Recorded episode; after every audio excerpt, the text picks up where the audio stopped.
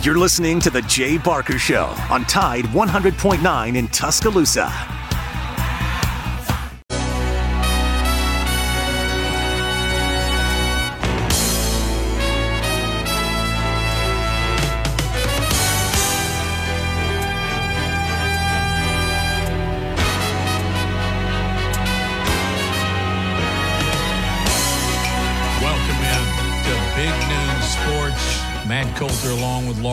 Anderson. Appreciate everybody dialing us in on this Tuesday afternoon. Lars Anderson, longtime sports writer, Matt Coulter, longtime sports broadcaster. Thank you for joining us on the show. Lars, I know you got big plans this afternoon. Going to take the little man golfing. Everything good in your life? Everything's good. Uh, but as I was listening to our opening music, I was struck with a question, Matt. Why did you pick that particular piece? Um, I got ten bucks. Anybody listening to this show that can figure that out? it has it has a pretty big history with what I've been doing in this sports world for a long, long time. So I don't know that anybody's going to know it. It is a song called "In the Stone" by Earth, Wind, and Fire. I've always liked it because it was you know just. Uh, it had a lot of energy. Of course, I like Earth, Wind, and Fire. I mean, let's let's put a little funk with some soul uh, and some Motown. That's what you get with Earth, Wind, and Fire. But it was the intro music for Scott Griffin and myself when we were at Jox for I think 12 years we were together. And um, we used it for 12 years because we just liked it so much. So there is the significance and a very good question and and answered. So Yes, I well, you know what? I had no idea that there was actually history behind it. I, I thought you just liked uh, the the lick there, the tune, and uh, I like it very much. I think it's. I got to uh, give Scott credit on that one. He's the one that found it. But the minute he played it, I was just like you. I went, okay, that's it. We're good. We're good. So, So All you were right. with Scott for twelve years, right? yeah, and then another four or five when we were both in TV together. Um, did you guys ever butt heads over anything? Uh, it, it seems like in the radio world, I, I, I've just noticed this. Right, I'm, I'm. You'd think I would have noticed this earlier, but I'm in about year five of doing this, and or maybe year six, and uh, I, I've actually started to open my eyes and look around at uh, at at the the landscape of uh, of what we do and uh, it, it seems like uh, a lot of a lot of pairs split up uh, because of uh, I don't know personality clashes. Uh, it- Absolutely. Ego clashes. Ego, Uh, there's yeah. a lot of reasons. But um, here's what is true, though. Um, most partners that, that might see things differently a lot will just absolutely rally because they know that one can't live without the other. And so, all right, we may not go drink beer in the afternoon after the show, but we're going to make this show work. And I, I think I can talk freely about this, but it's way before your time. I, I worked for a while with TC and John Ed, who, um, you know, you got your Rick and Bubba's and, and you had your uh, Patty and the Docks, but uh, they are way up there as the most famous uh, morning teams in the state of Alabama, particularly in Birmingham. And they, they, they didn't get along real well. Um, but man, when they were on the air, it was magic. They both knew it, so they never took that on the air. But in answer to your original question, to be together as long as Scott and I were, we rarely ever, we rarely ever had a, crossword. I, you know, I'm, I'm sitting here trying to think. Well, I remember one we had when we were in television together, but that was 30 years ago. Um, but Scott and I are still friends. He's going to come on the show this week. Yeah, Um, great. So uh, we need to bring him back because uh, that was a very, very popular morning show at the time, and Well- back when uh, our show rivaled Rick and Bubba in Morning Drive. And um, you know, one of the most uh, oh, there have been a, uh, several high-profile breakups, right, in in uh, our industry. Uh, Mike and Mike in the morning, Mike Greenberg and Mike Golic uh, at ESPN. And they had been together. 12, They- 15 years. Yeah, and it got to the point where they weren't even talking or even making eye contact before the show. That's how bad it got. Uh, that was according to a story I read by uh, Richard Deitch. And uh, and I think like you know the the pioneers of sports talk radio, I consider to be uh, Chris Russo, uh, the Matt Mad Dog Russo, and uh, um, oh gosh, his partner. Uh, Mad Dog, Mike and the Mad Dog, uh, Mike Francesa, and Mike Francesa, didn't he work for CBS? For he did. Time? He did, uh, and uh, they ended up replacing him with my buddy Seth Davis, and uh, and Seth Seth and I grew up together at Sports Illustrated, and I can't believe it. Seth uh, just got inducted to the College Basketball Writers Hall of Fame and I, I texted him, uh, and I was just I, I texted him. I'm like, uh, "Congratulations, I guess." He's like, "Yeah, the only thing it means is that I'm old." but well, but I mean, he's only he, he's only fifty. Uh, he, we're the same age, and um, uh, he's got a lot in front of him. Um, but uh, it, it, it's uh, it, it's crazy just when your contemporaries are starting to get these very prestigious sort of uh, career long awards right and um, it, uh, that was the, the, first one and and you know in, in a bittersweet uh, grant wahl was also inducted into that hall of fame class and grant was our, our sports illustrated friend. what, kevin friend. in that one uh, and kevin yeah kevin scarbinsky yeah yeah, yeah. Um, uh, yeah, and, and, as we know, Grant passed away at the at the World Cup uh, suddenly, and um, and uh, very sad, but nice that he is uh, still being honored, and he's being honored by a lot of different. Uh, a lot of different places, uh, you know. Some teams have worn patches, and there's been some jerseys I think that have actually been designed in his honor. Um, so anyway, uh, uh, so it goes. But yes, uh, on a brighter note, uh, I, I, am going golfing with my son Lincoln. Uh, we might be able to get him on the air today. Uh, get him his first real live radio interview. You know, he's been coming to the studio with me basically ever since he was born. When I would just make weekly appearances on with Jay and Al and Tony up at Jox, and uh, I would bring I'd bring him in the little in his little crib, and he would sit in the corner, and I just hope he wouldn't cry. and uh, and uh, and then with Jay, uh, we he would come on air every once in a while, and and so uh, now uh, I think he's got some things to say. So we, we may hear from Lincoln later on this afternoon, although he, he tends to kind of uh, uh get very quiet right when uh, the, the the time to, the time arrives to speak. So we'll, we'll see. But uh, really looking forward to golf this afternoon. Haven't had a chance to get out very very much so far this uh, this uh, I guess it's not technically summer yet, but um, this spring and summer. So that that will be a lot of fun. How about you? What are what are your big plans today? Don't really have many, you know. Uh, you know that uh, I go to a really, I go to a great church, and we meet on Tuesday nights. Everybody goes, "You meet on Tuesday nights?" I said, "Well, that's when we get the building available. you know, you kind of worship where you can and when you can." So uh, that's probably the the biggest thing I have on my plate today. But uh, you know, that's also the best thing. So, um, all things considered, we've managed to uh, kind of cut into the first segment of Big Noon Sports presented by Haley Sansing, Union Home Mortgage. Uh, we got a whole lot more to bring your way, including in just a few minutes, we'll be joined by Mike Rodak, who's now with Bama 24 7. And the best I could read from all the texts and uh, you know social media platforms yesterday. I believe Mike's the one that broke the news that Rob Vaughn would be the new head Alabama baseball coach, and so we're going to save up and talk about that for just a minute. Also, later in the show, we'll talk about Denver because uh, Lars has a very interesting story about the post game. But uh, just as we get ready to fire off our first break here, Denver did win the NBA championship uh, over the Miami Heat.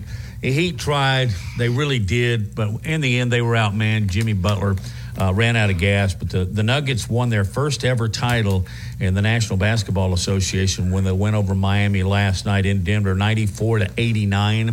Uh, Jokic is just an absolute beast. Uh, he was again last night, except he only, only had four assists. But um, he was, uh, he's a monster, and uh, he's going to be somebody that the rest of the NBA and the Nuggets are going to be somebody the rest of the NBA is just going to have to put up with, um, and in all likelihood lose to. But uh, Lars, you kind of pointed the finger to left and called that shot. So, um, yeah, I did. I did call Nuggets in five, and uh, uh, yeah, Jimmy Butler just uh, he just ran out of gas last night. That's what it looked like. I don't know if it was. Uh, the altitude, or most likely, I think it was just the compilation of of everything that he's had to do in getting this team to where it is, uh, and, and that is fourth quarter heroics game after game after game, starting in the very first round. You got to remember they were an eight seed, upset the one seed in the East, and uh, it was all because of Jimmy Butler. And Miami, they, they really need to get uh, another big time scorer to pair with Jimmy Butler. And then I think they could be a very, very dangerous team. I mean, of course, they've made it to the NBA Finals now two of the last four years, which is great. But uh, they're just a couple players away, I think, from really having a, a roster capable of beating a team like Denver. And Denver is poised, I think, to go on a Golden State like run because their core of players is so young and it's so fascinating how they built this team through the draft. Uh, they were patient with Jokic, got him in 2016, and uh, and just let him develop. And they knew that he was going to develop. I, I knew they, they they thought they had something special. I don't think they had something this special. I mean, we're talking historic. He did things in this postseason that we have never seen before, and we'll get into that later on in the show, Matt. We will indeed. But coming up, we'll be talking with Mike Rodak, uh, Bama 24 7 on Big Noon Sports.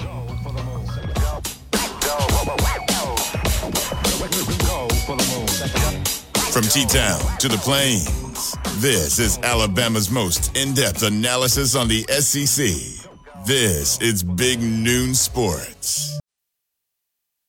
The children's music and dance teacher who couldn't cha cha. I was always on my feet. It was just so painful. Elisa couldn't let her students down, so she stepped up and went to the Good Feet store for personally fitted arch supports. I would work an entire day and my feet didn't hurt at the end of the day. That was when I knew, wow, these are different. But the really good part? It's good to be dancing together again. Stop by or schedule your free fitting at goodfeet.com.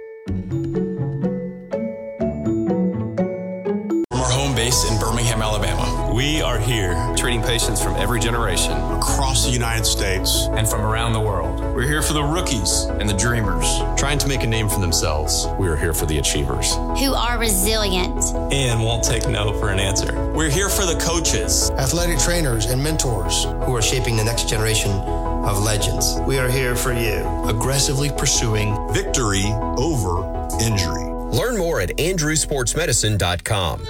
Hey, this is Reagan, owner of R&R Cigars, the Cigar Mansion in downtown Tuscaloosa, located at 2703 6th Street across from the Home 2 Suites. Come down to R&R and see why we're the ultimate cigar and bourbon experience. With over 165 bourbons and five private barrels, our selection of bourbon is unmatched. We have the best cocktails around and our cigar selection is legendary. Our lounge and service are world class. Come and experience the luxury of the mansion and see why it's a world-renowned cigar and spirits destination. A national championship team covering a national championship team. The best sports talk in the state. Tide 100.9 and streaming on the Tide 100.9 app. Tide 100.9 Tuscaloosa weather. The sky mostly cloudy this afternoon. A few passing showers and strong thunderstorms are likely through tonight. The high today 82, tonight's low 67. For tomorrow, a mix of sun and clouds with scattered to numerous showers and thunderstorms. The high 85. I'm James Spann on the ABC 3340 Weather Center on Tide 100.9. It's 69 degrees in Tuscaloosa.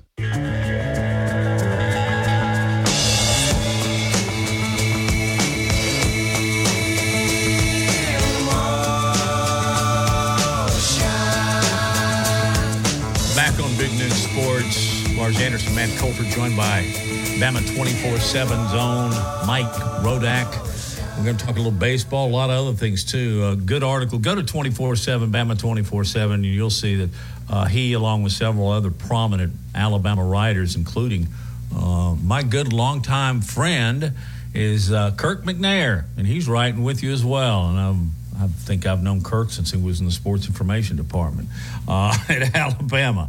Anyway, Mike Rodak, welcome into the program. How are things in your life? I am doing well. It's the middle of June, and it seems like the news just doesn't stop. So it's year round sometimes. Tell us what you think about the hire with uh, Rob Vaughn. And I know they're making the announcement today. They could have made it this morning, going to make it this afternoon, but um, it's as close to being as official as can be that the former Terrapins coach, uh, two years in a row they won the Big Ten, is coming to Alabama. Your thoughts on that hire? Yeah, yeah. They put out the press release yesterday, and they'll have their uh, introductory press conference with them this afternoon. And um, you know, I think it fits the the mold of, of what Greg Byrne has typically done in his hires, which is go a little bit younger, um, up and coming. Obviously, we saw that with Nate Oats, which you know has been a home run, um, and, and some other sports too. I think it's it's trending. You know, Byrne I think likes to go younger. Um, and, and kind of have some, some runway uh, for those coaches to get better. And, and Vaughn's on the younger side as far as D1 baseball coaches go, but um, has done you know a really good job at Maryland the last couple of years. Has been the Big Ten Coach of the Year, um, and like you said, has, has won the Big Ten twice. So ultimately, it's you know as, as good of a job I think as Jason Jackson did. You know, I think it's it's a tough decision for Byrne because he has to look long term, he has to look big picture, and try not to overrate whatever might have happened the last month, which was, you know, I think a great accomplishment for the team, a great accomplishment for Jackson, but um, sometimes the tough decision is, is to make, you know, the outside hire. And, um, you know, maybe it helps recruiting a little bit more and, and maybe long term it's better for the program. But, you know, they'll still have Jason Jackson around uh, as the associate head coach. You get the promotion. I'm sure he'll get a nice raise as well. And, um, you know, it's, it's a team that was already good. Like this was a, a talented team. Like this was, this was a good team going back to February and March. Um, and I think Jason Jackson really kept the ship steady, um, and he'll still be around, but ultimately the decision goes elsewhere. Mike, um, Alabama was two games away from making it to the College World Series. However, they ran up against a juggernaut. Uh, the number one overall seed, Wake Forest Demon Deacons, uh, beat Alabama two straight at Wake Forest to eliminate the Crimson Tide. Uh, just give us your assessment of uh, of both games, and um, you know, did did anything stick out to you? Yeah, you know, I think for as good as their pitching has been all year long, and they were, I think, seventh in the country entering this series in, in ERA. Um, it, it didn't quite hold up against the lineup that is probably the nation's best, and obviously playing in a ballpark where it's it's pretty easy to hit home runs and um, you know, the Jacob McNairy start on Sunday did not help them. Jacob McNairy starting in Boston College in the regionals was great. He had a great game then. He did not have a good game in the SEC tournament against Vandy and did not have a good game against Wake Forest. So the consistency wasn't there from the pitching staff as, as much as it needed it. Um, I, I think, you know, the offense was, was good. Um, you know, they were trying to keep pace, but again, it's just, like you said, you ran into a buzzsaw team that, um, just probably wasn't going to be stopped. And I think this this was probably Alabama's stealing. I mean, maybe they could have made the College World Series if they had a better seed and didn't have to play Wake Forest. But um, you know, it, it was a it was a very good Alabama team. I don't know if it was a great Alabama team, um, but this this was still you know good accomplishment to get as far as they did.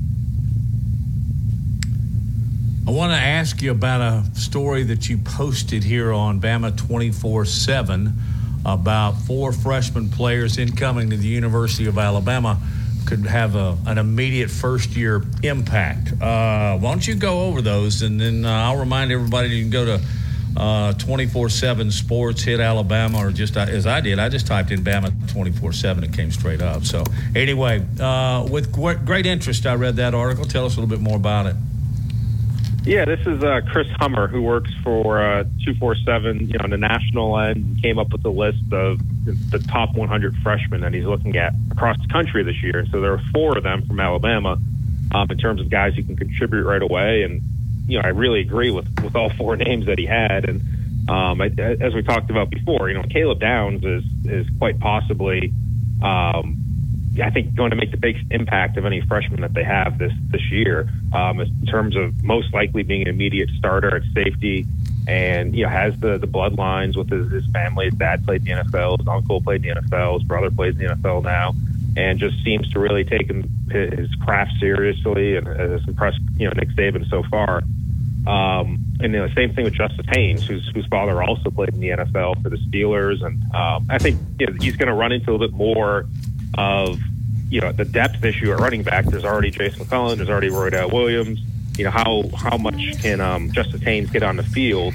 Um, but those two guys could, could be their best two freshmen. I think they stood out the most this spring, and then after that, you know, Keon Keeley is, is a name I think we're going to hear a lot more of this summer. Uh, who's coming in as a, the number two overall recruit in, in the country at any position this year?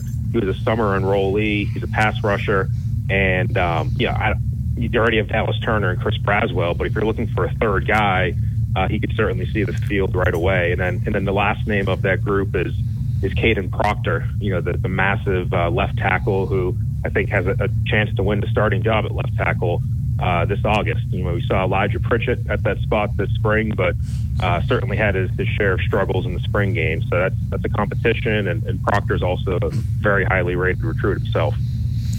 Mike, those seem to be uh, the, the, the marquee guys, right? That uh, that uh, Chris Hummer and, and, others are are really talking about right now. How, how about some other players uh, coming in with this class that may not be uh, may not have been five stars, but uh, but nonetheless, you think have a chance to be immediate contributors?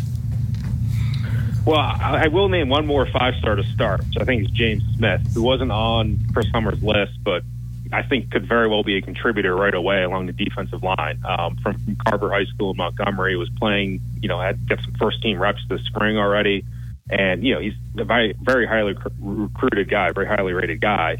Um, but he can get on the field right away. You know, in terms of kind of the under the radar ones, um, yeah, we'll have to see and some of the defensive backs, um, you know, Des Ricks, who's the funny thing is about this class. So there's 28 of them. I think there's nine or 10 five stars. so it's like most of these are highly, you know, rated kids to begin with. But Des Ricks coming in at corner, can he push Terrion Arnold for that job?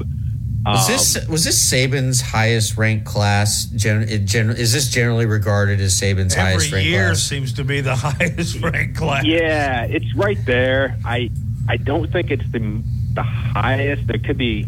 It's always like percentage points or, or decimal points um, yeah. of of these ratings, and I, I don't know where the final rating ended up. It was either number one or number two, um, which you know it's some of that's just subjective. It's it's a number that they're assigning a player, but um, you know, and, and it's deep. Like there's a couple wide receivers I think could see the field. Jalen Hale, you know, Jaron Hamilton. We'll have to see if, if they can get on the field at all. I think Saban's always willing to put freshmen out there and kind of see what they can do. Um, so those are the names. I mean, there's there's some offensive linemen, there's some defensive linemen that I think add depth and are more developmental.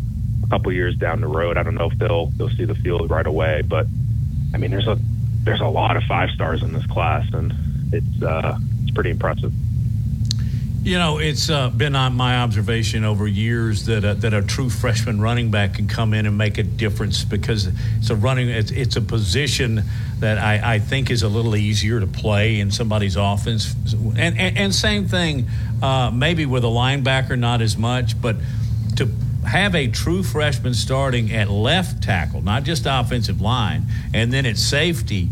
Um, I guess I would say is kind of a gamble, but I guess these guys are not. Am I reading that right?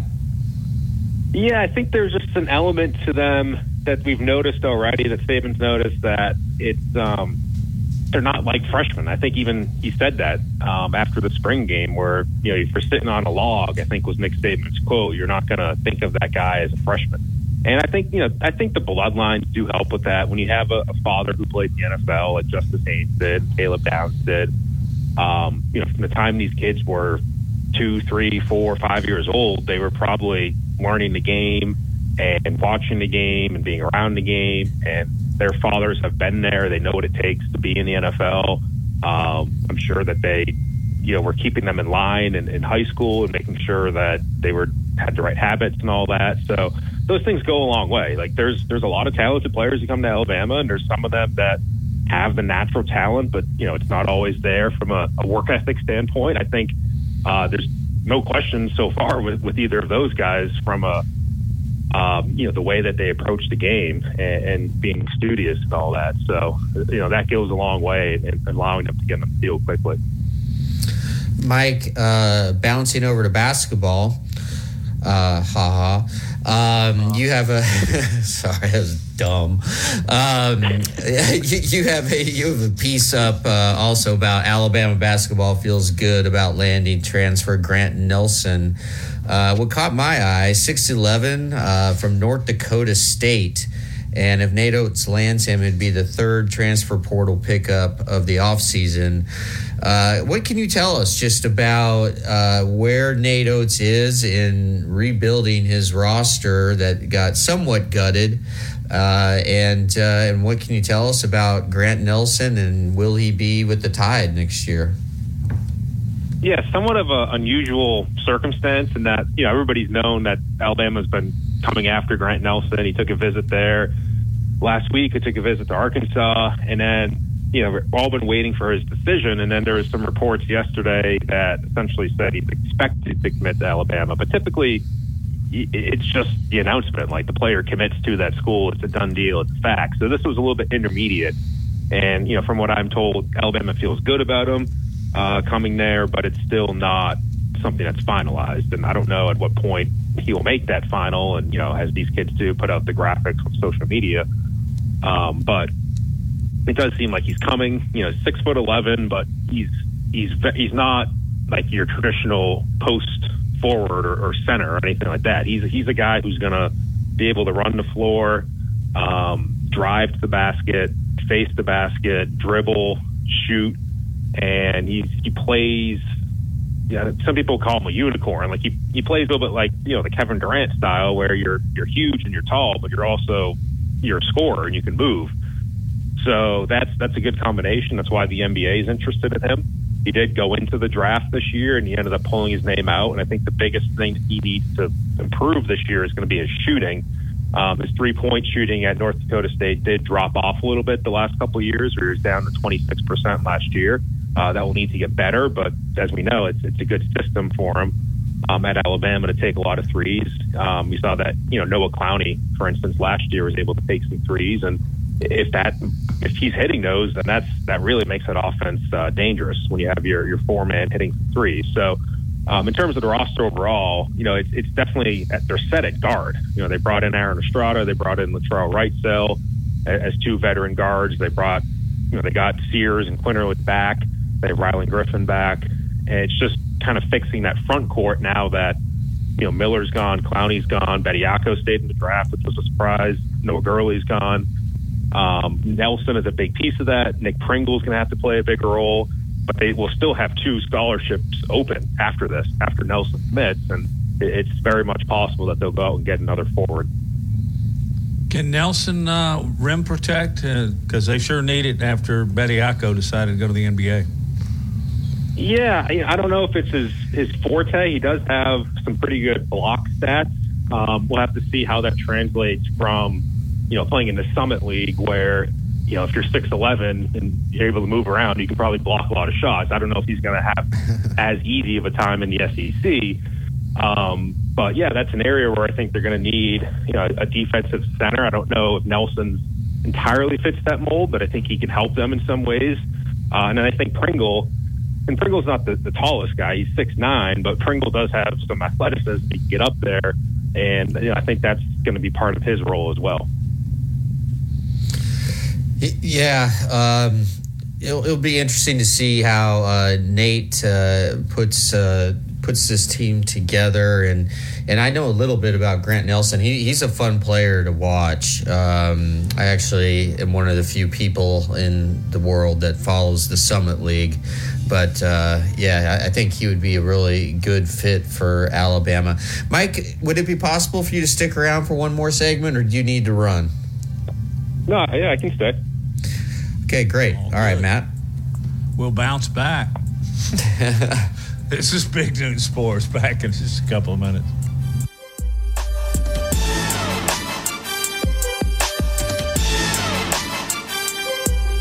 From T Town to the Plains, this is Alabama's most in depth analysis on the SEC. This is Big Noon Sports. The story of the nurse and the foot pain that nearly brought him down. I feel like I'm giving people their lives back. Robert lived to take care of his patients, but he couldn't do it unless he took care of his foot pain. I have plantar fasciitis. It'll almost put you on your knees. That's how much it hurts. His own recovery started when he got fitted for arch supports at the Good Feet store. Now that I'm pain free, I can make these people feel better. Can't beat that. Stop by or schedule your free fitting at goodfeet.com.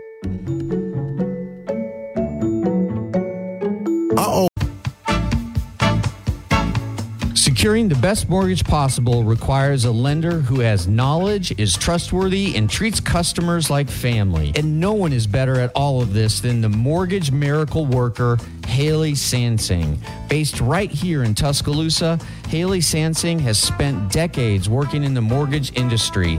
With Haley, it's personal, holding your hand from contract to close. With Haley, it's about one thing you. Call Haley on her cell, yes, her cell, 205 792 1813. That's 205 792 1813. Let Haley help you. NMLS number 230376. It's our right here in Birmingham, Alabama. We are here treating patients from every generation across the United States and from around the world. As respected industry leaders, we are here working hard for you in an effort to provide you with excellence in sports medicine, excellence in research and education, and excellence in sports injury prevention. We are here for you, aggressively pursuing victory over injury.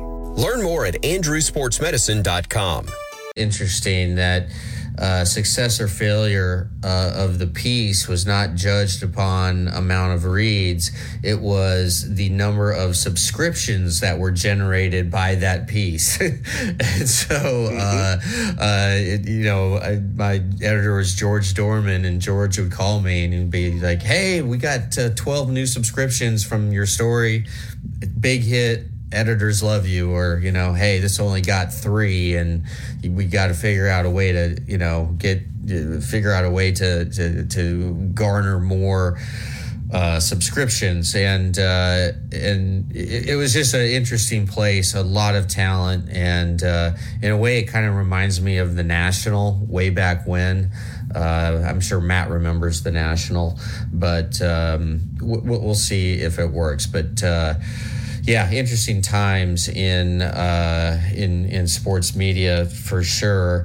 Um, so, what's on your docket for the next uh, few weeks here? Uh, fingers crossed for you that it will be a relatively slow sports time. Uh, is this when you work on bigger features, or uh, what? What? What is uh, up next for you? Vacation?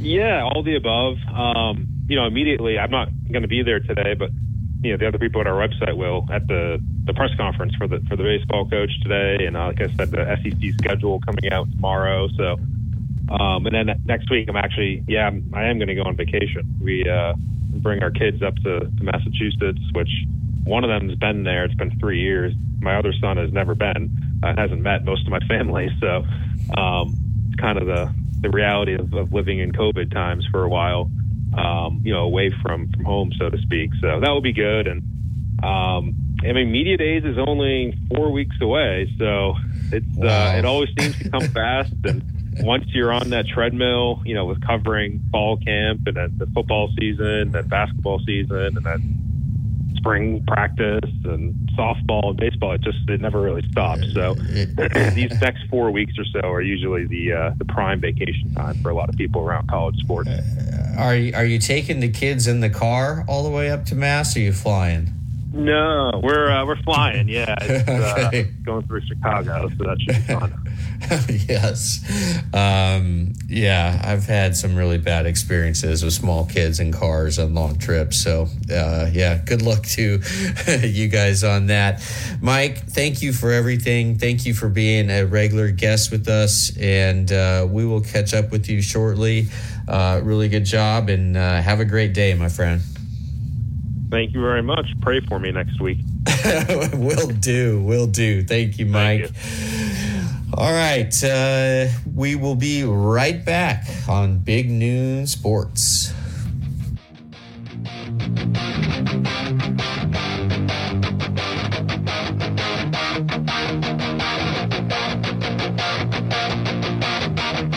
Covering SEC sports like kudzu on the roadside.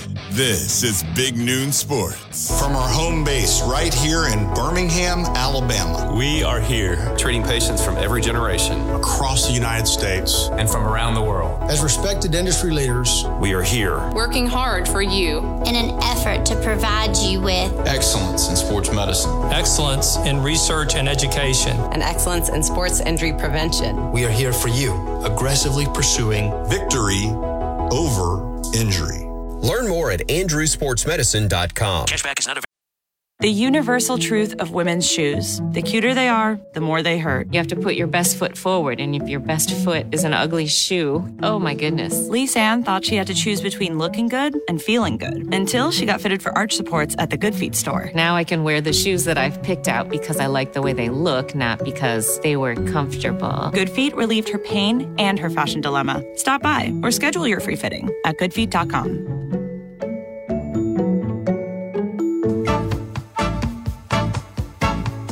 Securing the best mortgage possible requires a lender who has knowledge, is trustworthy, and treats customers like family. And no one is better at all of this than the mortgage miracle worker, Haley Sansing.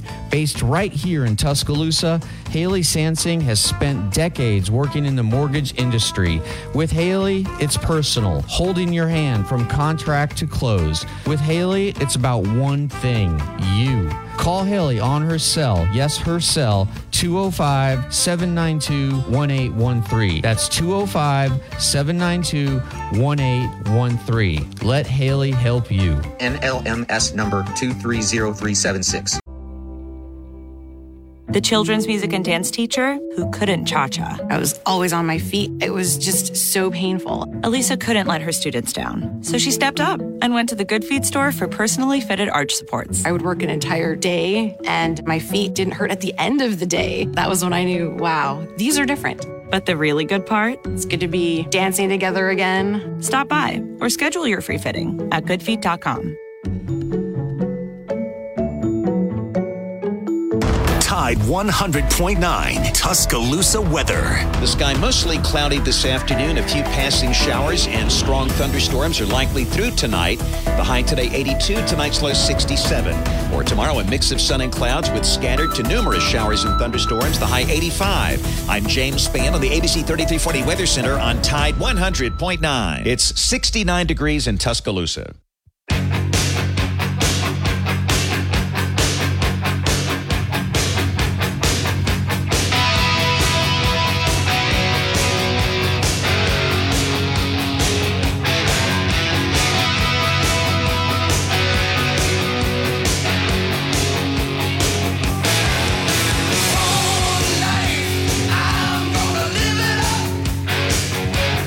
Welcome back in. Big Noon Sports. Loving these two. Little Judas Priest. Last night, that was uh, quite the scene in Denver, Colorado. And uh, uh, sorry, we're having a little bit of a technical issue. Um, yeah, la- last night all the all the stars were out. Uh, you saw Peyton Manning uh, Russell Wilson, a lot of past great uh, Denver Nugget players, uh, all gathered uh, in, in, in Denver for uh, game five of the NBA Finals in anticipation of the Nuggets winning their first championship in 47 years. Um, no team has uh, in NBA history has endured a longer drought than the Denver Nuggets, and they got it done, winning 94 89 uh, at uh, Ball Arena. There was a crowd of uh, 19,537, and that crowd just went ballistic uh, at the uh, end of the fourth quarter there. And uh, you could tell that this was a different kind of celebration. This wasn't just a, a typical NBA championship. This was a this was a city that had been waiting years and years and years for this moment. And I know that uh, a lot of us, when we think of NBA basketball, we don't necessarily uh, think of uh, the Denver Nuggets right away. But um, you know, I'm from the Midwest, and I went to plenty of Nuggets games over the years. Uh, followed guys like uh, Alex English and and uh, Kiki Vandeweghe, and um, it was just a, a, really cool scene, a really cool scene, and and of course uh, the the star of the series, the star of the playoffs, really the star of the season has been uh, has been uh, Nikolai Jokic, Jokic, and um, he he he did something that's never been done before in postseason history, and um, that is that he uh, became the first player to ever lead the playoffs in total points, total rebounds, and total assists. So, talk about a player who has an overall game. And uh, what, what I love about this Denver team is that they're homegrown. Uh, they went out and uh, acquired uh, Nikola uh, back in 2016. Um, he was not a high round. I think he was a second round draft pick but they knew pretty early on that he had a chance to develop into something special and that he was going to be the piece around which they were going to build. And that is precisely what they did uh, just through the draft and uh, drafting very wisely. And, uh, you know, the core of their roster, all the guys are about the same age, they're, they're young and uh, they're all going to be coming back. And uh, I, I get the sense that we could be on the cusp of uh, seeing a mini dynasty here in Denver, a very unlikely place, but a mini dynasty like we saw with the Golden State Warriors. Uh, I love Golden State, I love how they play. Uh, it would be great to see them make one more run. But uh, boy, in the West now, everything is just going to be uh, going through Denver for the next few years uh, because uh, they just have a player who is unlike any I've ever seen uh, in NBA history. I mean, uh, uh, Jokic is not necessarily sort of pleasurable to the eye to watch because he's not the most athletic person. Um, he probably has about a vertical of, of three inches. He's got a, uh, a shot that you wouldn't call uh, textbook perfect, but he can pass the ball as well as any big man, uh, dare I say, in the history of the game.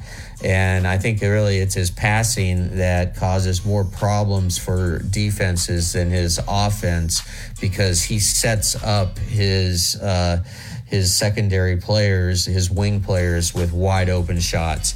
But we're going to dig in more into Jokic uh, after this break and uh, on on the second hour because uh, he said some really interesting things after the game, and uh, he really didn't seem like a very happy man. All right, this is Big Noon Sports. We'll be back for hour number two.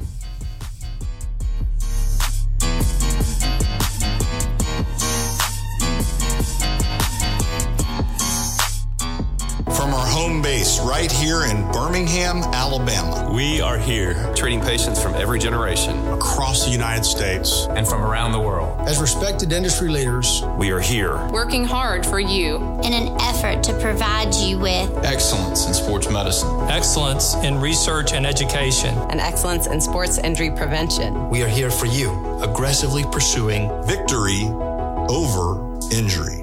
Learn more at andrewsportsmedicine.com. See America.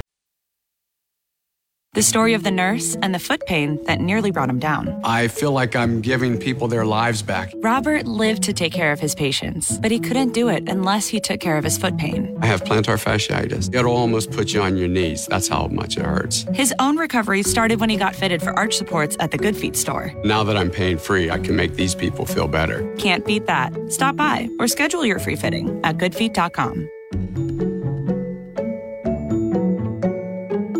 Hey, this is Reagan, owner of R&R Cigars, the Cigar Mansion in downtown Tuscaloosa, located at 2703 6th Street across from the Home 2 Suites. Come down to R&R and see why we're the ultimate cigar and bourbon experience. With over 165 bourbons and five private barrels, our selection of bourbon is unmatched. We have the best cocktails around and our cigar selection is legendary. Our lounge and service are world class. Come and experience the luxury of the mansion and see why it's a world-renowned cigar and spirits destination.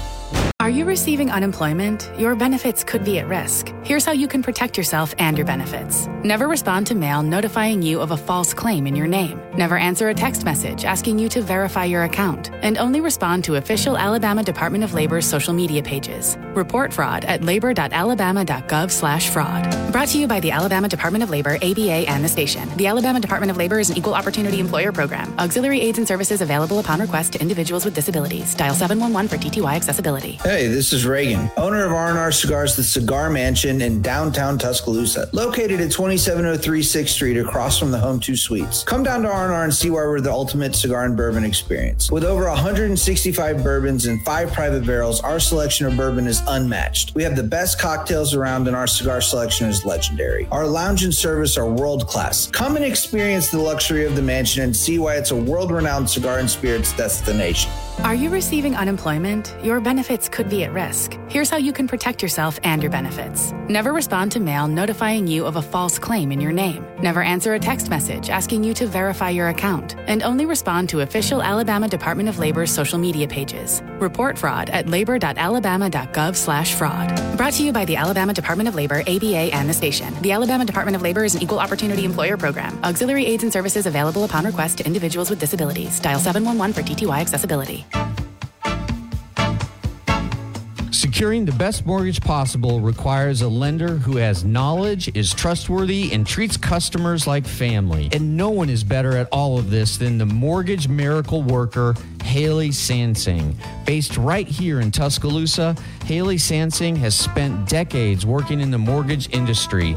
With Haley, it's personal, holding your hand from contract to close. With Haley, it's about one thing you. Call Haley on her cell, yes, her cell, 205 792 1813. That's 205 792 1813. Let Haley help you. NMLS number 230376. WTUG HD2 Northport and W265CG Tuscaloosa. A Town Square Media Station. One man to beat, you can forget about it. Touchdown, Alabama. Tide 100.9 and streaming on the Tide 100.9 app.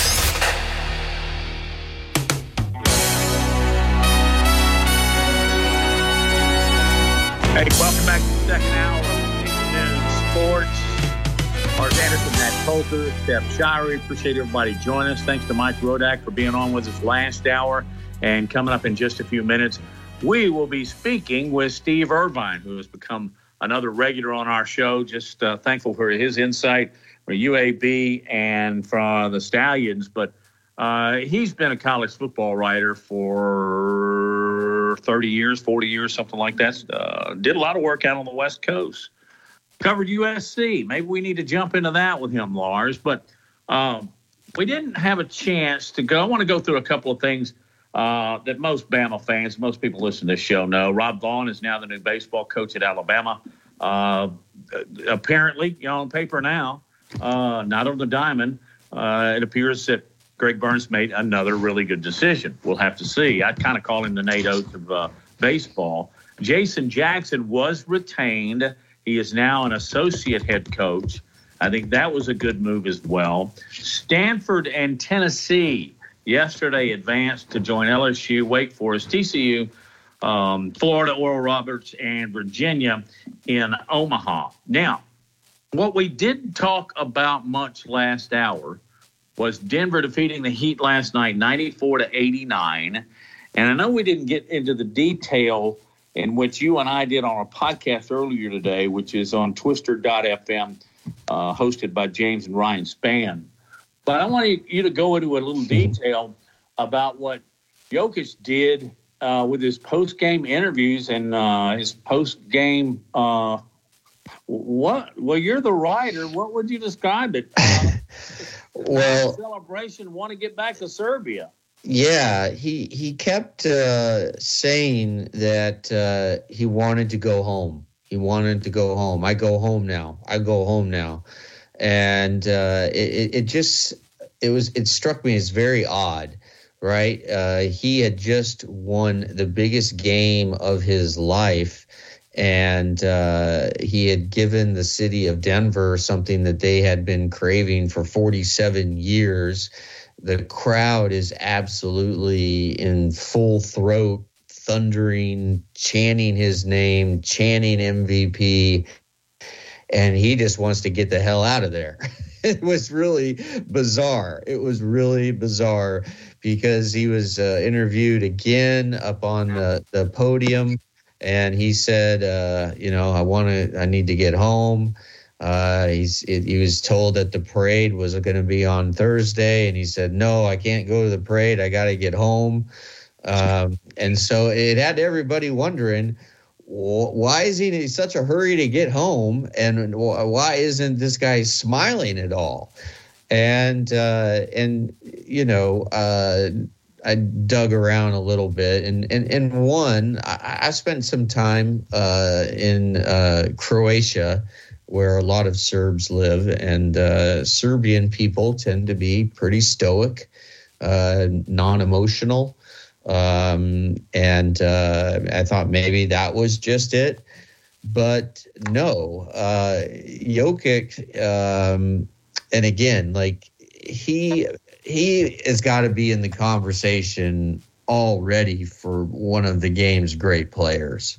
And he's really just getting started. I mean, he's at tw- he's 28 years old. He has two MVP titles. Uh, he was m- most valuable player of the playoffs. Uh, most value or uh, in in uh, has now won one NBA championship. Uh, if Denver can stay healthy, they'll be the overwhelming favorite to win another NBA championship next year. And so, what was the deal? Why didn't he want to stick around? Well, it turned out he wanted to get home to his stable of horses in Sombor, Serbia, uh, to see them. And he explained after the game that he has a horse race on Sundays on Sunday. And he said, I didn't know if I'm going to arrive in time with Thursday, the parade, Friday, maybe. Uh, he said he was going to ask uh, the Nuggets owner, Josh Kroenke, for a plane. And, uh, and, and, you know, he was just, he was so concerned about that. He was, he was more concerned and he showed more interest in getting home than he did in savoring the moment you know and in uh and so he has uh, i guess more than a, a half dozen horses um, he is too big to ride horses. Uh, in in fact, at, at seven feet and about 285 pounds, but um, he's passionate about training race horses and has has this lifelong love of being around them. Um, and uh, and he uh, explained in an interview. I, I, found this back in 2016 that he had two older brothers who played basketball in Serbia, and he fell in love with basketball because of them, and he always played with them. Um, he said, but then at some point, I really started to get into horse racing. I fell in love with horses and their beauty and their elegance. It's a, it was like a hobby for me. Uh, I didn't get serious with it, and I didn't, and I wasn't taking basketball serious either. I was in between both. So here you have this guy back in 2016 who goes on to become the the greatest basketball player of our time, debating whether or not to pursue basketball or pursue horse racing as an owner. And uh, his father, uh, Branislav, uh, he was at Monday night's game. And uh, he said that his son at one point wanted to be a horseman instead of a basketball player. and, and, and he said that, you know, and then he started growing both in height and size, and he started to become aware that he could be a basketball player. But he had a great desire in those days to to be with his horses. He would say, Dad, I want to become a horseman. And dad said, Dad, I used to tell him, son, become a basketball player first and you'll become a great horseman later. Very wise advice from the father. Uh, so, um, you know, uh, and, and, so during the NBA season, he uh, finds ways to visit stables around. This is this is a. I, I had no idea about this during the NBA season when the Nuggets are on the road he finds out where various stables are nearby, right? And he'll go and visit horses at these different stables. And he he is just absolutely enchanted and fascinated with horses. And um, and and uh, in, in in in one time that uh, it was uh, gosh they were playing a team on the East Coast, and he was uh, so uh, captivated by this one horse that he made the team uh, flight wait for him three hours because he was three hours late. Wow. um, so uh, yeah, uh, w- what a what a story that I was not expecting uh, to be yeah. telling today, but that just makes him all the more fascinating, Matt. I love the story, but I just don't know that uh, I would have ever imagined. You know, some athletes will dip their toe, like, um, you know, Michael Jordan's into racing. Of course, he's no longer active, but you know what I'm talking about. Yeah. Sure there's some that have owned thoroughbreds, but it isn't really the likely combination, I would think, between a seven footer from Serbia and then and not just horse uh, harness racing. Those are the little guys that are in the buggies behind him, and they, they go to the whip. You know, uh, that wouldn't have been the thoroughbreds I thought he would have been involved with. And uh, candidly, and maybe a little bit, I, I wonder if uh, he gets along with the horses because he sees eye to eye with it. Might be maybe like he has an understanding or they have an understanding of each other because they're about the same size you know? Like he's i don't know how many hands but uh he's a big tall man that's for sure. Uh, yeah and uh he is um definitely planning on uh on uh buying a, a horse uh after uh, after this NBA championship, and um, yeah, so he uh, he told Slam that uh, when he was about 12 years old, uh, he once finished fourth in uh, in a horse race, and um, and uh, he owns a racehorse named Dreamcatcher, and in his rock in his lock Denver, uh, Jokic uh, proudly displays the ribbon is received winning race. This little blue ribbon uh, is one of his most treasured possessions. Probably right up there with the two MVP cookies and the MVP built on last night. Crazy story. All right, listen to Big Noon Sports. We'll be right back.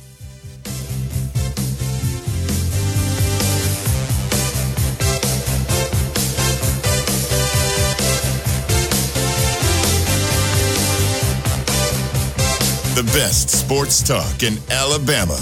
This is Big Noon Sports. This is Reagan, owner of R&R Cigars, the Cigar Mansion in downtown Tuscaloosa, located at 2703 6th Street across from the Home 2 Suites. Come down to R&R and see why we're the ultimate cigar and bourbon experience. With over 165 bourbons and five private barrels, our selection of bourbon is unmatched. We have the best cocktails around and our cigar selection is legendary. Our lounge and service are world class. Come and experience the luxury of the mansion and see why it's a world-renowned cigar and spirits destination. Work is a part of all of us. We know that the world around us has changed, and that's why the Alabama Department of Labor is here to get you back to working hard. Work is a part of all of us. Let us help you get back to it by visiting your local career center or alabamaworks.alabama.gov. Funding provided by the USDOL, ETA, and Federal WIOA, and Equal Opportunity Employer Program. Auxiliary aids and services available upon request. Brought to you by this station and the Alabama Broadcasters Association. My caretaker was very rough with me. I thought they did it because I wasn't moving fast enough. Elder abuse is a crime, and together we can stop it.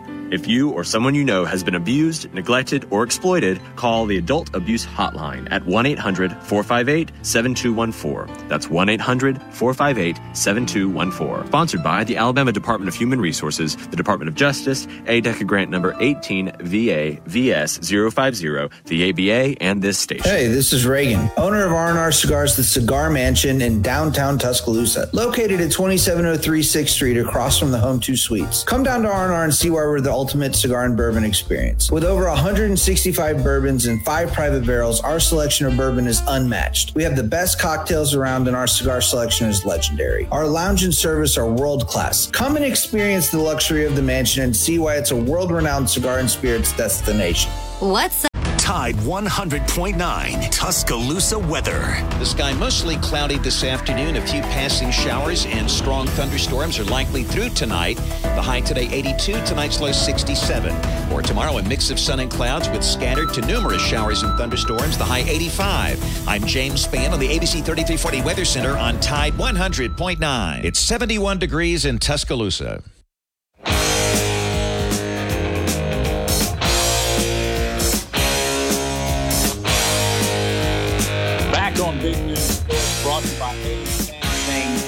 Union Home Mortgage.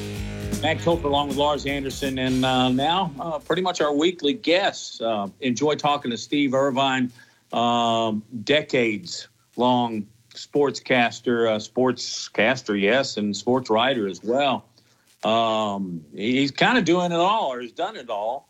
Uh, right after the Stallions defeated uh, Houston 38 15, I was, you know, messing around on Twitter and I saw your post. That, uh, you had a vote as far as the league's MVP is concerned on offense. Who is it? Well, I think it's got to be Alex McGough. I mean, I, you know what he's done. You know, I mean, I think going into last week, it was between him and Mark Thompson, the running back from from uh, from the from Houston, and and uh, you know, I just think with that win and just what he's done week after week. I mean, I, you know, I think what we've kind of what, what you lose sight of a little bit is is um, there's there's some holes in that and, and a few holes in that roster. You know, uh, not not I don't know talent wise, but there's just there's some areas that haven't played as well as maybe they're capable. And he's just kind of been the guy that uh, elevates that whole thing. And it's not always pretty, and it's not always uh, you know I'm sure there's times where Skip Holtz wants to you know wring his neck, you know, but but then he'll come back and, and make a play, and, and sometimes he makes a play on the same play he wants to wring his neck. And uh, so, I, you know, I just think he's the guy that, uh, you know, this year has been, you know, the, the best player in, in, in that league. Do you think he'll get a serious look uh, at a team, at an NFL team in training camp here in a few weeks?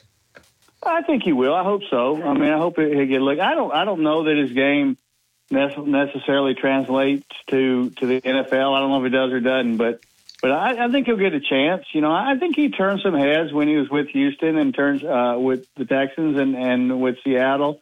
I think they, you know, there were some things they liked about him, and I think he's really, from what I understand, has really, you know, gotten a lot better from from those days. You know, he's he's grown a lot as a player. I think his experience last year helped him in the, you know, in the USFL last year when you know, he came in with high ex- expectations as being the number one pick of, you know, of, of the Stallions. And, and you know had injuries and and you know didn't play well at times, and you know you, you still made some plays. Obviously, helped him win the championship. But I think he's grown a lot since those since that time, and and uh, you know as a person, as a player, and and so uh, yeah, I think he'll get a chance. Steve, how does it work when a guy has a really good season? He has NFL interest.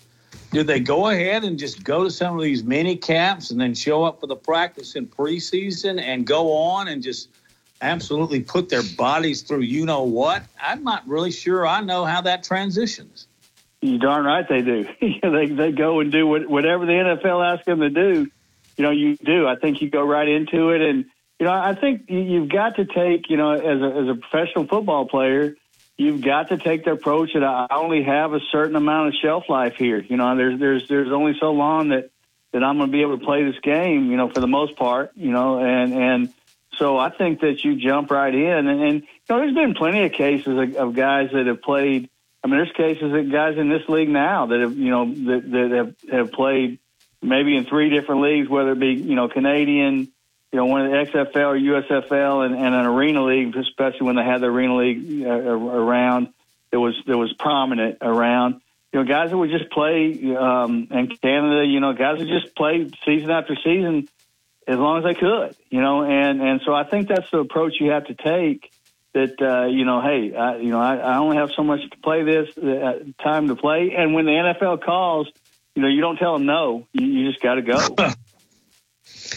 Yeah, I, I think another player who has a great shot of making a team. I think probably the best shot of anyone on the Stallions is. Uh, our uh, very own guest here who we have on weekly is uh, Chase Sternberger, uh, the the tight end for the Stallions. He is uh, he's a special player, and uh, I, am frankly I'm surprised that he's even in the USFL.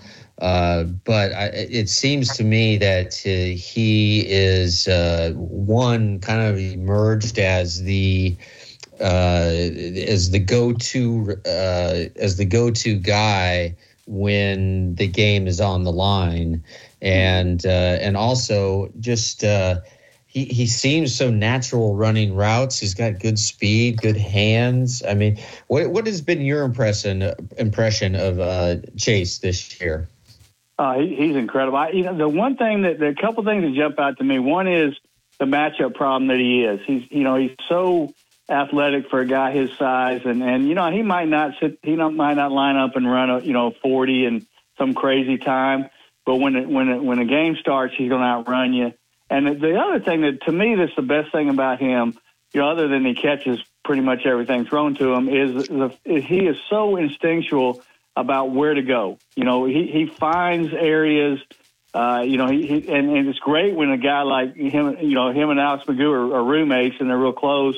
But it's great when, when when you have a scrambling quarterback like that. He he just knows where to find a spot. You know, when when McGough starts doing McGough things. And and so I think that just this his his, his instincts as a player, and honestly, I think you know just by talking to him and kind of watching him, I, I think that he's kind of I don't know this this year's kind of refreshed him a little bit in in, in the game of football. I don't, I don't know. I don't think there might have been a little. I don't know for a hundred percent fact, but I think there might have been a little burnout type situation for him in, in football before this this experience and I think he's he's uh, I think he's having fun playing. You know, well, he's obviously. I mean, you can watch him play and tell he's having fun, and so I think that's going to help him get back in the league. And and you know, once he gets in there, I don't.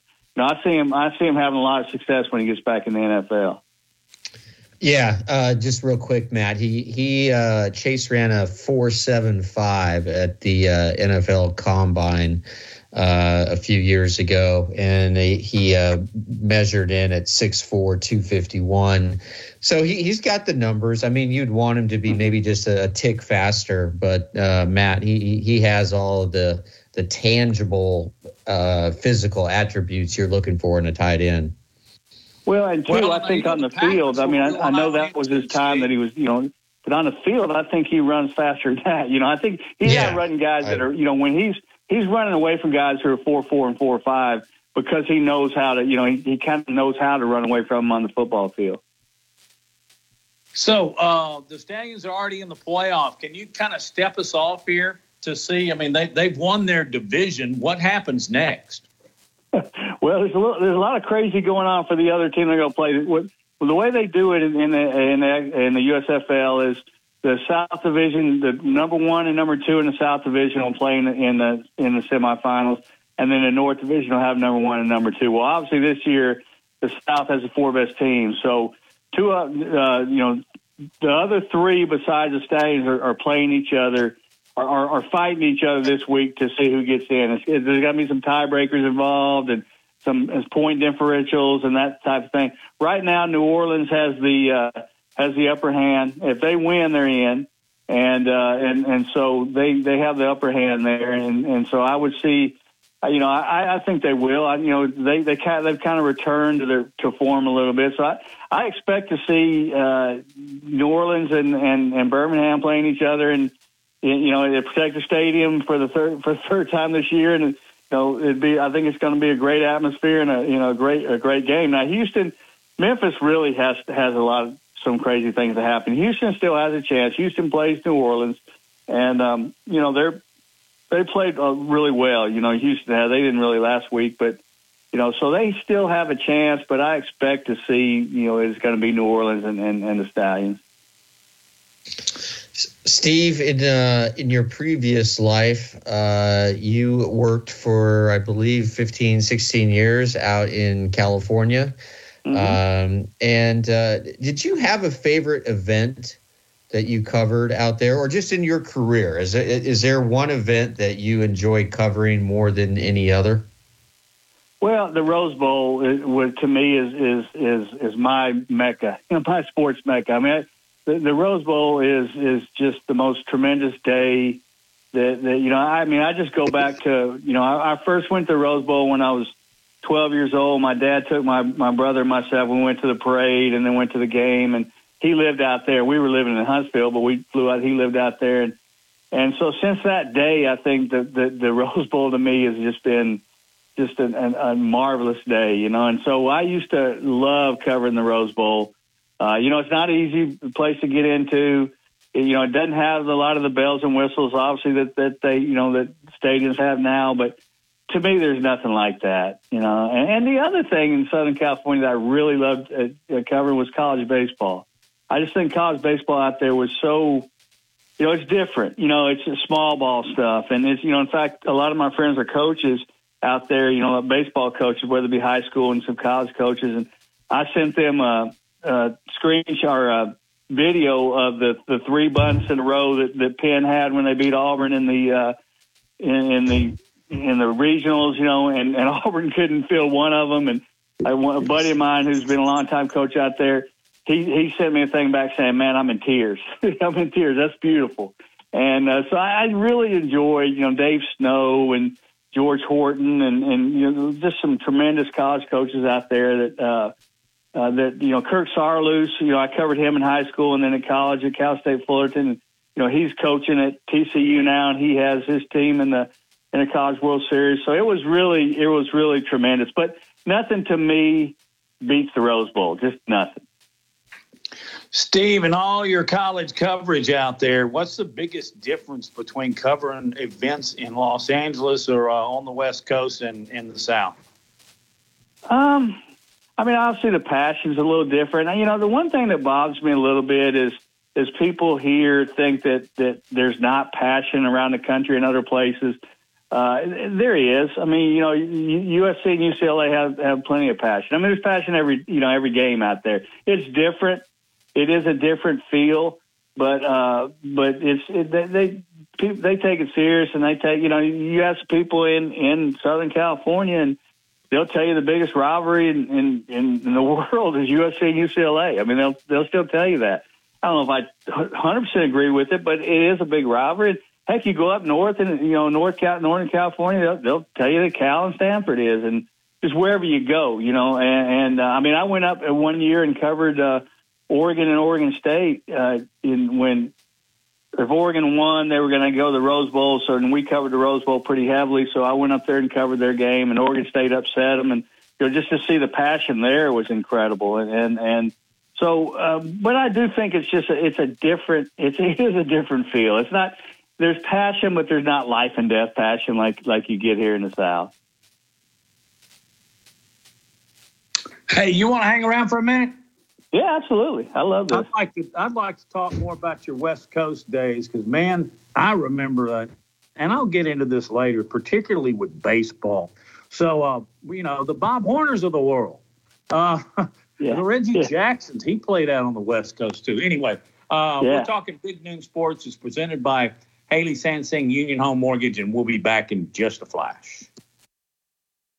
This is the Big Noon Sports Network. Hey, this is Reagan, owner of R&R Cigars, the Cigar Mansion in downtown Tuscaloosa, located at 2703 6th Street across from the Home 2 Suites. Come down to R&R and see why we're the ultimate cigar and bourbon experience. With over 165 bourbons and five private barrels, our selection of bourbon is unmatched. We have the best cocktails around and our cigar selection is legendary. Our lounge and service are world class. Come and experience the luxury of the mansion and see why it's a world-renowned cigar and spirits destination. The universal truth of women's shoes. The cuter they are, the more they hurt. You have to put your best foot forward, and if your best foot is an ugly shoe, oh my goodness. Lise Ann thought she had to choose between looking good and feeling good until she got fitted for arch supports at the Good Feet store. Now I can wear the shoes that I've picked out because I like the way they look, not because they were comfortable. Good Feet relieved her pain and her fashion dilemma. Stop by or schedule your free fitting at goodfeet.com.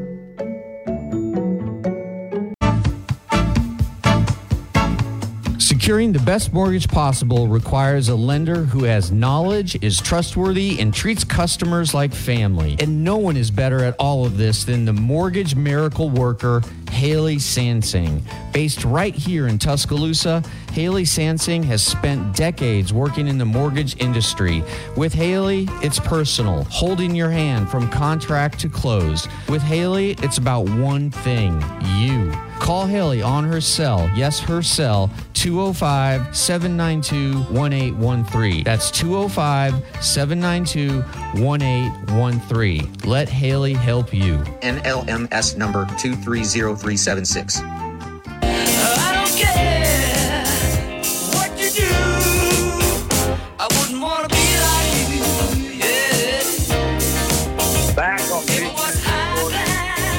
got Lars, we got mass. Steph Shire is running control at our flagship station, Tide 100.9. Our guest is Steve Irvine.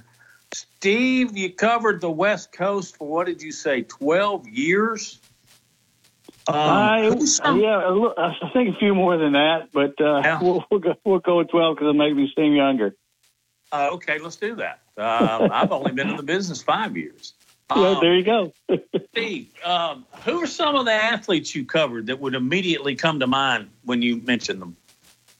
Uh, well, I mean, you know, high school, there was a bunch of high school guys. Willie McGinest, who, you know, was a long time NFL guy. I, I covered Long Beach Poly, which was just turned out, um, you know, just turned out guys, Mark Carrier, just older guys that were great players. Um, one of my, one of my, I guess, um, most fun things. I, I, I used to cover the when the when the summer when the NBA summer league came to uh, uh, came to Long Beach. It had been in uh, it had been in a couple different places, UC Irvine and a couple other places, and came to Long Beach. And you know, I worked at Long Beach paper, and we decided we were going to cover it daily. You know, because there were so many stories and so many guys playing. So I covered it. You know, it was like a three week thing, and I covered literally every day. And um, you know, great stories and.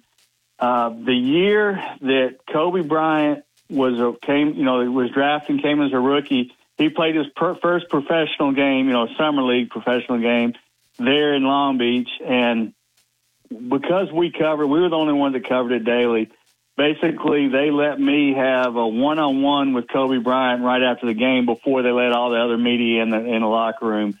So I got to sit down with Kobe Bryant. I was the first one to talk to Kobe Bryant after his first pro game, you know, and he was, you know, 18 year old kid. And I mean, you could tell it was crazy. You could just tell he was crazy mature, you know, I mean, you know, just playing this game, it was, it was, it was something. So that was, that was kind of a, a highlight. And that, you know, covering that league, I mean, I saw, you know, Ray Allen, I, guys that you know, coming in for their first games and Ray Allen, Steve Nash, uh, Magic Johnson had a, um, had had like a traveling all star team that he he came in there and would would would play, and so I get to see. You know, he was retired at the time, but you know, got to see him and his traveling team. Jim Farmer actually played on the, on that team.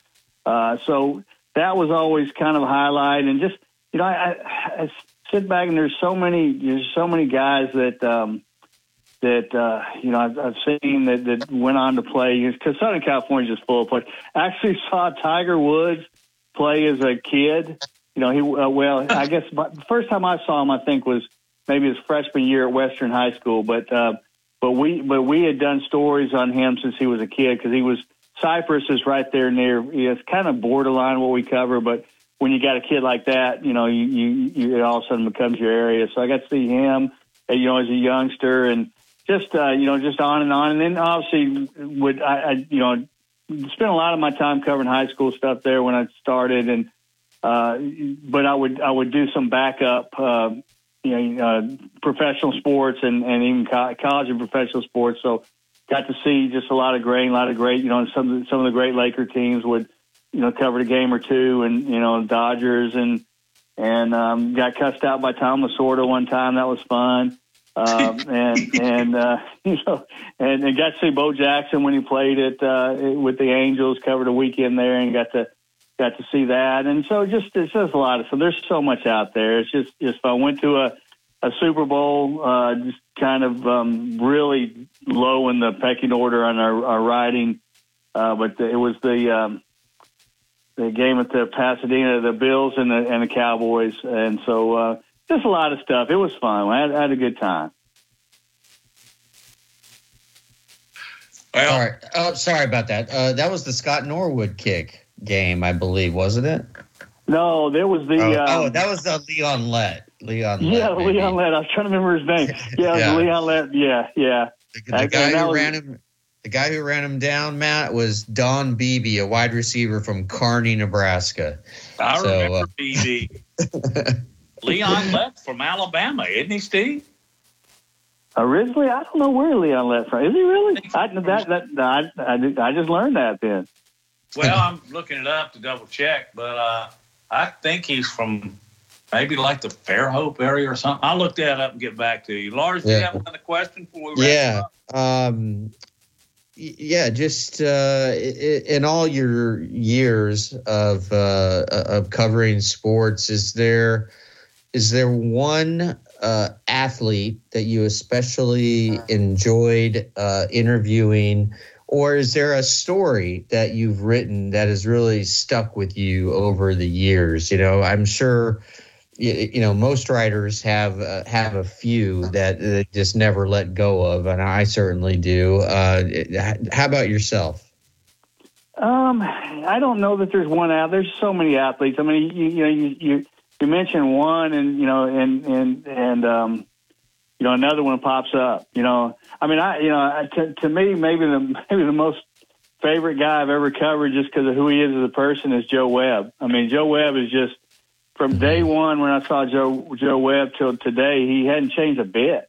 You know, and you know, this is a guy who played 11 years in NFL. Now he didn't have you know a you know a Tom Brady career, but but he played 11 years in NFL, and um, just he's such a tremendous human being. So I think you know that's one guy that jumps out to me. Uh, you know, stories. I don't know. eh, I don't. You know, the the one. I mean, probably the best story I ever worked on uh, was uh, we. There was a school in in Southern California, Artesia High School, where Ed and Charles O'Bannon went to, and uh, James Harden played at, and just you know, big time uh, basketball program there, and they they had a coach that basically was bringing in kids from uh, overage kids from the Dominican Republic and put them in a you know in a in a house or an apartment and and um, you know and saying they're freshmen when they're 19 years old and and we we we broke that story and and um, I mean it was a series you know a long series of stories and probably was a, probably the best story that that uh, myself and it's funny myself and Billy Witz were the two that were worked on a story and Billy Witz is is the New York Times writer now that's uh, being sued by uh, by the the kid at Alabama for uh, having Kai Spears for having the wrong thing and Billy's a tremendous reporter. That was just a you know bad situation there but uh, that's probably my favorite story what we did just because of, of uh, the time we put into it and some of the crazy stuff that happened during it and and the effort you know we put into it, and and uh, it just was a it was a tremendous tremendous.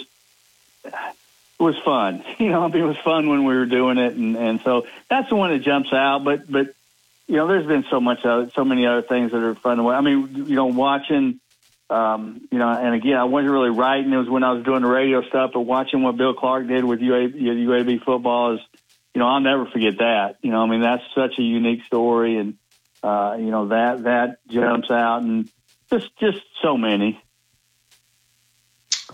Hey, what do you hear from Dilfer real quick, and we'll let you go. What's he doing in the off season? Well, they're they're they're going at it hard. I mean, you know, and they, they have a lot of prospect camps right now. You know, they're doing the the, the camps, and you know, I think that um, I think they like where they're at right now. You know, and and I think they're pretty set. I you know, I, I heard that there could be one or two more uh, portal guys during the summer, but I'm not sure if they're going to do that. But um, you know, I think that I think they're going to be better than people might think they're going to be, but um, but time will tell. Steve, you got anything to announce to us anytime soon? Mike Rodak told us uh, last week he'd moved from AL.com to 24 7. So I just want to let you know anytime you're ready to, to let that out, the information, you can pass it along on Big Noon Sports. Well, I, I, I hopefully I will soon. There's a couple things I'm working on that uh, hopefully will happen, and uh, you guys have been first to know. Hey, thanks, man. See you soon. Uh, appreciate y'all. Thank you, Steve. All right. Thank you, Lars. Good stuff. Uh, real good stuff. Always from Steve Irvine. Hey, we'll take our final break and be back and wrap up this Tuesday edition of Big Noon Sports presented by Haley Sansing Union Home Mortgage. Covering SEC sports like kudzu on the roadside. This is Big Noon Sports. Securing the best mortgage possible requires a lender who has knowledge, is trustworthy, and treats customers like family. And no one is better at all of this than the mortgage miracle worker, Haley Sansing.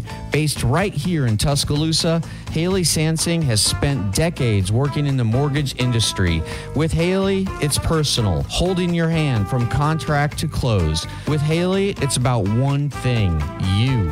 Call Haley on her cell, yes, her cell, 205 792 1813. That's 205 792 1813. Let Haley help you. NMLS number 230376. Based in Birmingham, Alabama. We are here treating patients from every generation across the United States and from around the world. We're here for the rookies and the dreamers trying to make a name for themselves. We are here for the achievers who are resilient and won't take no for an answer. We're here for the coaches, athletic trainers, and mentors who are shaping the next generation of legends. We are here for you, aggressively pursuing victory over injury. Learn more at andrewsportsmedicine.com.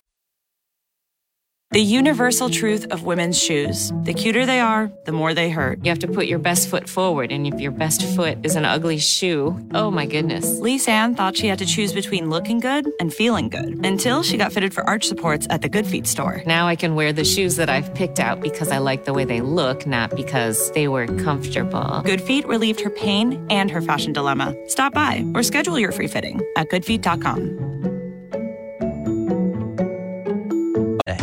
Tide 100.9 Tuscaloosa weather. The sky mostly cloudy this afternoon. A few passing showers and strong thunderstorms are likely through tonight. The high today 82, tonight's low 67. Or tomorrow, a mix of sun and clouds with scattered to numerous showers and thunderstorms. The high 85. I'm James Spann on the ABC 3340 Weather Center on Tide 100.9. It's 71 degrees in Tuscaloosa.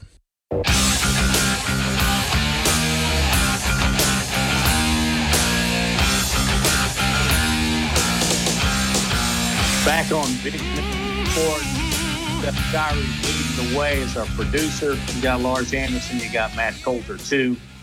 Lars, uh, one other note. It's unfortunate, and I'm not going to end on this topic because we got a couple of more, but uh, it it unfortunately needs to be mentioned that after the Nuggets won the NBA championship, uh, ten were wounded in what sounded like open gunfire not far from Ball Arena. And it's always absolutely floored me and if you're celebrating why it turns violent. Um, I guess some cities are maybe a little. Uh, I guess I'll put it this way: it's it's difficult to imagine in some cities, and one of mine would have been Denver. I mean, Denver just doesn't seem like a shoot 'em up place, you know. no, it bothers the poop out of me. Yeah. Um, uh, yeah. 10, 10 wounded in a mass shooting uh, in uh, in an area where basketball fans had been celebrating. And uh, uh, one suspect, who is one of the 10 wounded, uh, has been taken into custody. And the, the police believe that multiple shots were fired in a dispute between several people, roughly a mile from Ball Arena. Uh, shooting happened about three and a half hours after the game. Uh, three were wounded in critical condition, and the suspect, uh, a man, was one of seven who suffered injuries believed to be non life threatening. And, uh, you know, it's just, uh, it's a mixture of uh, alcohol and guns. I mean, I, I, you know how I feel about guns, so we, we can we can move on to the next one. It's it's sad. Um, it really is, but uh, in an effort to try and bring it around full circle, um, Jokic was right. I want to go home too. yeah, I want to go home to my to wherever I am in Denver. Never never thought that never thought that Serbia would be safer than Denver, Colorado, but it, it probably it actually probably is. If we were to title this show, you just took it. Um, hey, tomorrow they're going to announce the the schedule for 24, and I, you know, the the teams will have eight, and I just wonder where you think. Let's just take uh, Alabama and Auburn. Uh, earlier, we are talking to Rodak, and he seemed to think that uh, Alabama may play as many as three from the East, or it's not really even the East anymore. When does this? When does the? When do we drop the divisions? This year or next year? Uh, uh, Never ask a question. You know. yeah, yeah. I, I think they are dropping the divisions. Okay. Uh, they dropping it yeah, they're, they're dropping the divisions in 2024. yeah. Okay. Um, and that's a part of the the long term strategy of moving forward as a uh, 16 team conference. And um, yeah, so remember we we had thought that they were going to play nine conference games in 2024, but no, it's going to stay at eight plus one required opponent from the ACC, Big Ten, Big 12, or Pac 12 or major independent in the 2024 season when Oklahoma and Texas uh, come on board. And the SEC is eliminating the divisional standings beginning in 2024, which means that the SEC championship game will feature just the top two teams in the conference standings at the end of the regular season. Um, and so this single standing format will allow every school to play each other a minimum of two times in a four year period, regardless of whether the SEC utilizes uh, an eight game or nine game format for future uh, conference competition. So, um, I think they're going to stick with the eight game. I mean, I I, I don't I, I don't know. I, I we, we talked about this uh, what two weeks ago that for for whatever reason the nine game uh, notion had a lot of momentum, and then suddenly that momentum evaporated once the three permanent opponents were announced. And who was most upset about that? That was Nick Saban. And Nick Saban's been the one that has been promoting the nine game conference. Well, I think he'd rather keep it at eight if those are going to be his three permanent opponents. Well, it's all going to sort out, and I guess we'll know a little bit, or will we know a little bit after they make the announcement tomorrow Um, I was kind of thinking this was a one season fixed, and then they go to nine. Do you disagree there? I I don't I don't know. Uh, that that would make sense to me, but uh, I mean, you know, we had talked about uh, how Oklahoma and Texas were present at the SEC meetings, but they didn't have a vote. And so uh, I think just in terms of fairness, an uh, issue this important that you need to have uh, Texas and Oklahoma uh, being at the table uh, as an equal member and with an equal vote. So um, yeah, I, I think it will probably be revisited. I, I, I don't know. I mean, can you imagine being the sort of the mathematician who who has to figure out the uh, you know the the what is he what's even more complicated than a jigsaw puzzle? I don't know. Uh, like, but whatever that is, if there is something that's more complicated than putting together a jigsaw puzzle, the SEC schedule would probably be it. Uh, yeah, there's a lot of pieces, and um, I just ask you this question, maybe just from a football standpoint, maybe more so than anything else. I think I'll miss having divisions. I don't know why. I mean, I guess we'll we'll go back to the way it was done uh, when the SEC was first formed, but I don't know. There was some kind of closeness or something with the divisions if they would just finally get it straightened out geographically. But when you just added two more teams, it would obviously be in the West, and you still got Missouri straggling out there. I guess maybe that's difficult too. But I don't know. Maybe it's just the way I would look at the Agate page. Ha ha. Yeah. two different divisions, and then you, you knew who your you know you knew who your opponents were going to be every year. I don't know how it's going to be uh, when we get into this in 24. Well, before Georgia rose to prominence, I mean, the West was just a punching bag for the East in the in the SEC championship game, right? For the most part, and um, so I, I, I like this. I like the fact that uh, it's now just going to be the two best teams, and not a team that is uh, floating around 500 that somehow makes it in because their division is so weak that year. Um, you know, we saw Missouri make a couple trips to the SEC championship game and just get flattened. We saw South Carolina get flattened. Uh, I'm trying to think. Uh, I, there I, were uh, I, I covered so many more. that were just that were just uh, not interesting games whatsoever.